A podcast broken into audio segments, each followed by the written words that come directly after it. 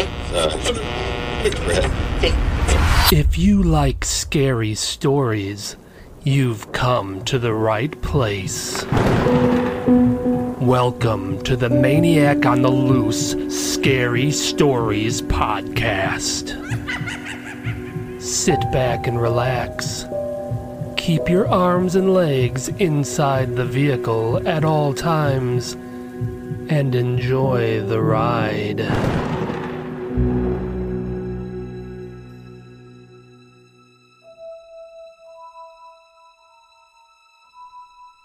Dark Web Mystery Box. The internet that most people use is only a small percentage of the World Wide Web. The majority of the internet is made up of something called the Deep Web. The Deep Web, also known as the Invisible Web or the Hidden Web, consists of pages that are not indexed by common search engines. The Dark Web is a small subsection of the Deep Web that's only accessible with special software or authorization.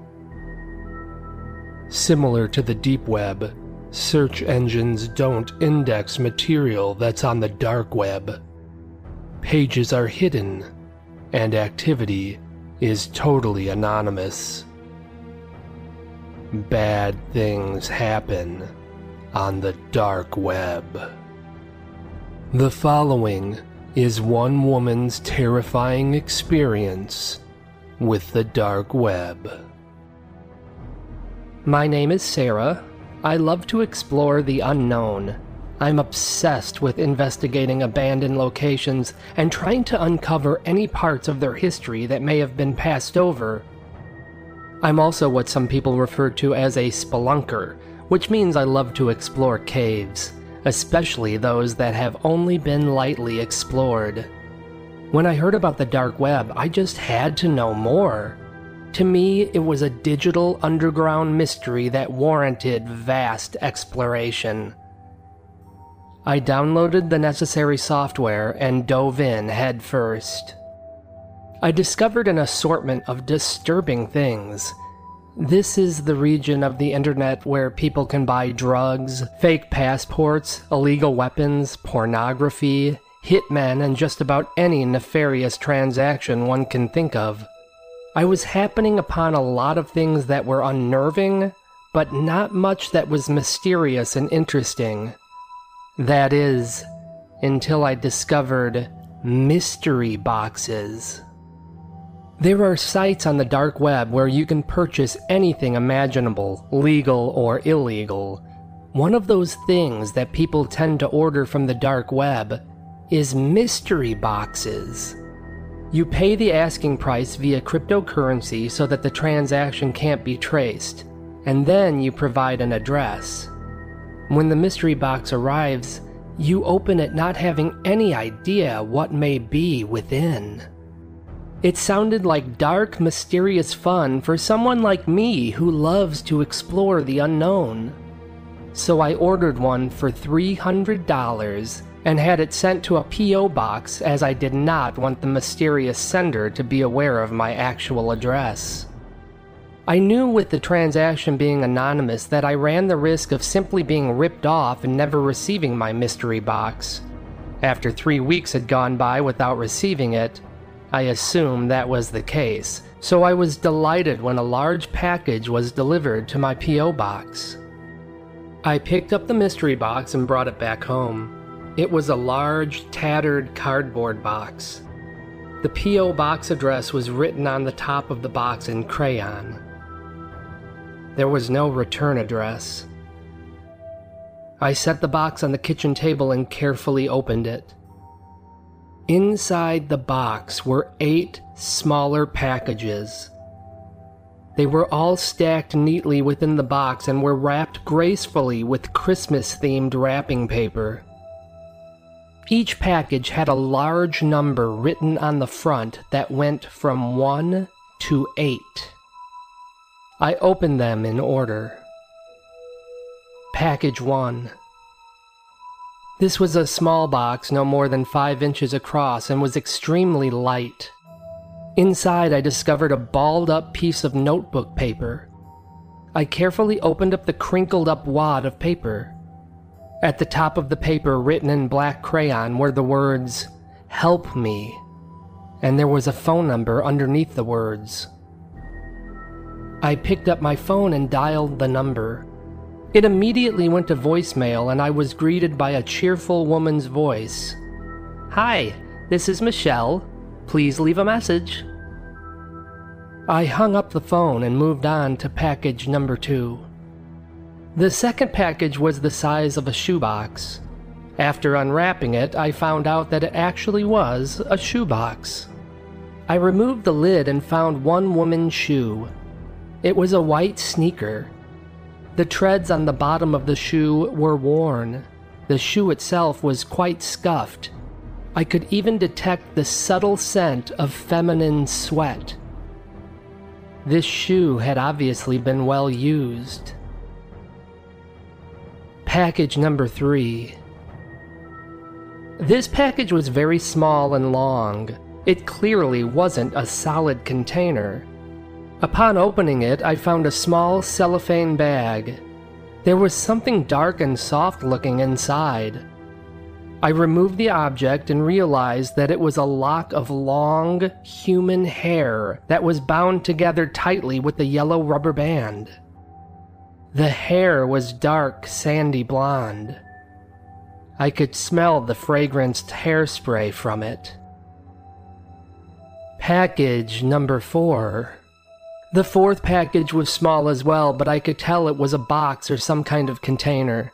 When I removed the wrapping paper, a black velvet ring box was revealed. I snapped it open and gagged slightly as the mystery box began to take a dark turn. Inside the ring box was a human tooth. There was still dried blood on the root. I was feeling uneasy at this point and was reluctant to continue with the unboxing, but I figured I came this far. Deep down, I was hoping at some point one of these boxes would unveil the fact that this is all some kind of a sick joke Package number five. This package was thin, and I correctly guessed that it was an envelope. Inside the envelope was an incredibly distressing photograph. In the photograph was a woman in her late 20s with dark, sandy blonde hair. She appeared to be passed out and was propped up against a wall. At the top of the photo, I could see a pair of someone else's arms in the frame. The person was wearing a black, long sleeved shirt and dark gloves. He was tugging on the woman's hair, which he had placed in the jaws of a pair of scissors. At the bottom of the picture was another pair of arms removing a sneaker off of the woman's foot. It was clearly the same sneaker I had been sent. Posing prominently in the foreground of the photo was another person's gloved hand, holding a pair of pliers. Package number six. I was scared of continuing, but felt like I needed to. I still held out hope that at some point it would be confirmed that none of this was real. And if it were real, I wanted to be aware of the evidence I was bringing to the police. This package contained a VHS videotape.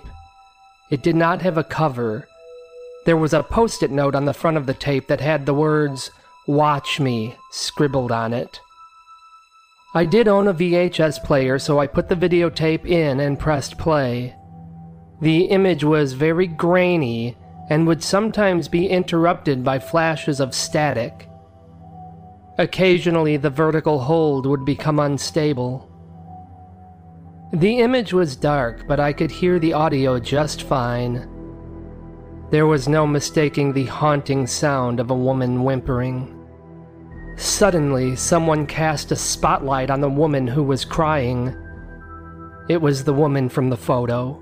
She was shackled to a dark, grimy wall. She was wearing nothing other than a bra and panties. She was gagged, but I could still make out a trickle of blood running down her mouth from the pulled tooth. She was trying to speak, but her words were inaudible. Mostly, she was just crying. She was absolutely filthy. She appeared to be smeared with what I hoped was mud and not excrement. The video lasted approximately 15 seconds before it turned to a static screen. Package number 7. I opened this one in a rush because I wanted to gather all of these packages up and haul them to the police. Package 7 was a manila envelope. I removed a glossy photo from it. The photo revealed a bird's eye satellite image.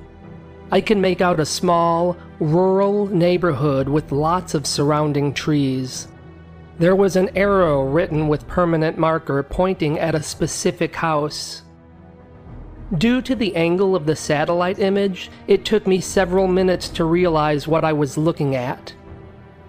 My blood ran cold when I realized that this was my neighborhood in the photo, and the arrow was pointing at my house. I don't know how they knew my address. I had this package sent to a P.O. box. But somehow, they knew. I jumped up from the kitchen chair and was ready to sprint from the house when I heard a phone ring. But it wasn't my phone that was ringing. The ringing was coming from within the mystery box. I cautiously moved back to the box and peered inside. Package number eight. Package number eight was ringing. I removed the wrapping paper and looked down at the black cordless phone as it continued to ring. I answered it and held it to my ear. The voice I heard was distorted and deep. I'm outside, waiting for you. I ran to the kitchen window and looked out into my front yard. In the driveway was a white van. Two men were standing outside of it staring at me. They were both dressed in black and had on latex Santa Claus masks. That's when I heard a loud creak behind me. Before I could spin around to see what it was, I felt a heavy calloused hand wrap around my mouth. There was a cloth in the hand and it smelled so strong that it burned my nostrils, and everything went black. I woke up in a dark room shackled to the disgusting, grimy wall that I recognized from the video I had received in the mystery box. I was only in my bra and panties. I was gagged and I tongued the bloody empty socket where one of my teeth used to be. I too was smeared with what I hoped was mud, but from the stench confirmed that it was indeed excrement. I stared forward into a bright light and realized I was being videotaped.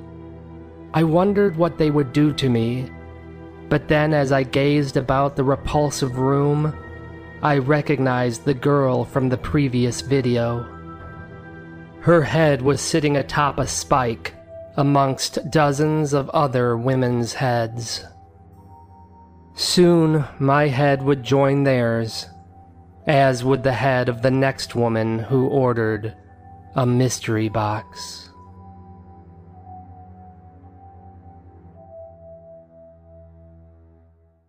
This episode is brought to you by Shopify. Whether you're selling a little or a lot, Shopify helps you do your thing, however you cha-ching. From the launch your online shop stage, all the way to the we just hit a million orders stage. No matter what stage you're in, Shopify's there to help you grow. Sign up for a $1 per month trial period at shopify.com slash special offer, all lowercase. That's shopify.com slash special offer.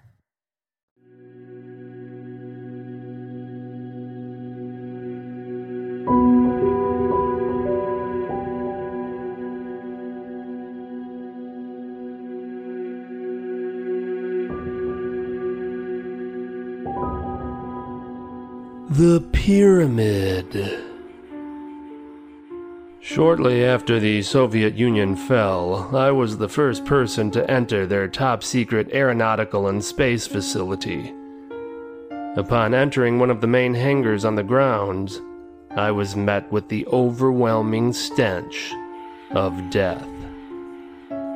I quickly gazed upon the grisly scene from which the decaying odor was stemming from. On the ground were three men in security guard uniforms. They all held revolvers in their hands and had been shot dead. About ten feet away from them was a man dressed in cosmonaut gear. He too held a pistol and was riddled with bullets. What we had here was an old fashioned shootout, but nobody survived to tell the tale. What had happened here? Upon closer inspection of the scene, I noticed an unusual object in the cosmonaut's non gun hand. It was black and about the size of a baseball. I crouched as close to the body as I could get while still tolerating the rotting stink. The object appeared to be pyramid shaped. I stood up and gazed about the hangar, and my eyes immediately fixed upon the high tech, single passenger space shuttle that was stationed nearby. I had no idea the Soviets had such advanced technology but the proof was sitting before me. The main hatch to the shuttle was still open. I didn't hesitate to enter. The array of dash panel lights within the shuttle was overwhelming. I looked them over carefully and recognized a recording label. There were various cameras situated both on the interior and exterior of the shuttle. Next to the video controls was a monitor. I began turning various knobs until an image appeared on the screen. The image displayed a view of the cosmonaut within the shuttle shortly after he had landed and maneuvered the vehicle into the hangar. Before the shuttle had even come to a complete stop, the cosmonaut had opened the hatch and immediately began firing his weapon. Why? Why would a cosmonaut returning from a mission exit the space shuttle guns ablazing? I stood up and stepped into the cargo section of the shuttle and noticed a large white sack toppled over on its side. A few of the objects within the sack had spilled out onto the shuttle's floor. Pyramids. The bag was filled with the same type of pyramid objects that the crazed cosmonaut was holding in his hand. I stepped to the bag, bent down, and picked up one of the pyramids. It was cold to the touch and lighter than expected. Each side of the pyramid was polished, refined, and smooth as glass. There were also tiny hieroglyphic etchings near the edges. The pyramids were made from black iron stone. This material is only found on meteorites, which meant these strange pyramid objects were not of this earth. They originated from somewhere in outer space. As I continued to rub my fingers against the smooth edges of the pyramid, I felt a jolt course through my body, followed by a freezing sensation, as if someone had injected ice water into my veins. I wasn't alarmed or frightened. Somehow I knew this was normal and that the sensation would subside shortly after it reached my head. For a split second, my brain felt like it was on fire. Again, this didn't panic me. I knew it was part of the process. Process? What process? And how did I know all of this? These questions were answered instantly as a flood of information rammed into my mind. I felt like a flash drive being inserted into the hard drive of the universe's most complex computer. The messages I was receiving into my brain were indeed from outer space. from a species so far advanced that those who haven't handled the pyramid would not be able to comprehend. And those of us who have, give ourselves over to them immediately. My mission is to destroy as many human made structures and humans as possible. But not before sharing the knowledge of the pyramids with others so that they too can join the mission. I will dispense the pyramids quickly.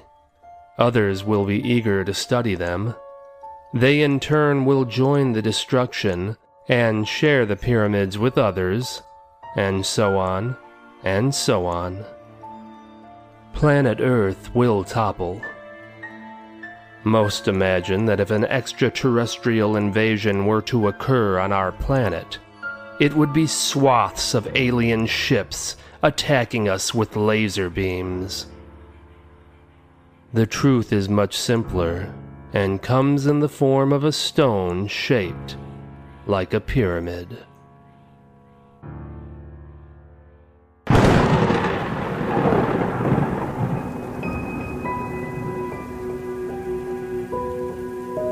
We hope you enjoyed the show. We're dying for you to come back for more. Visit maniacontheloose.com. Sign up for our newsletter, and I'll give you some free stuff.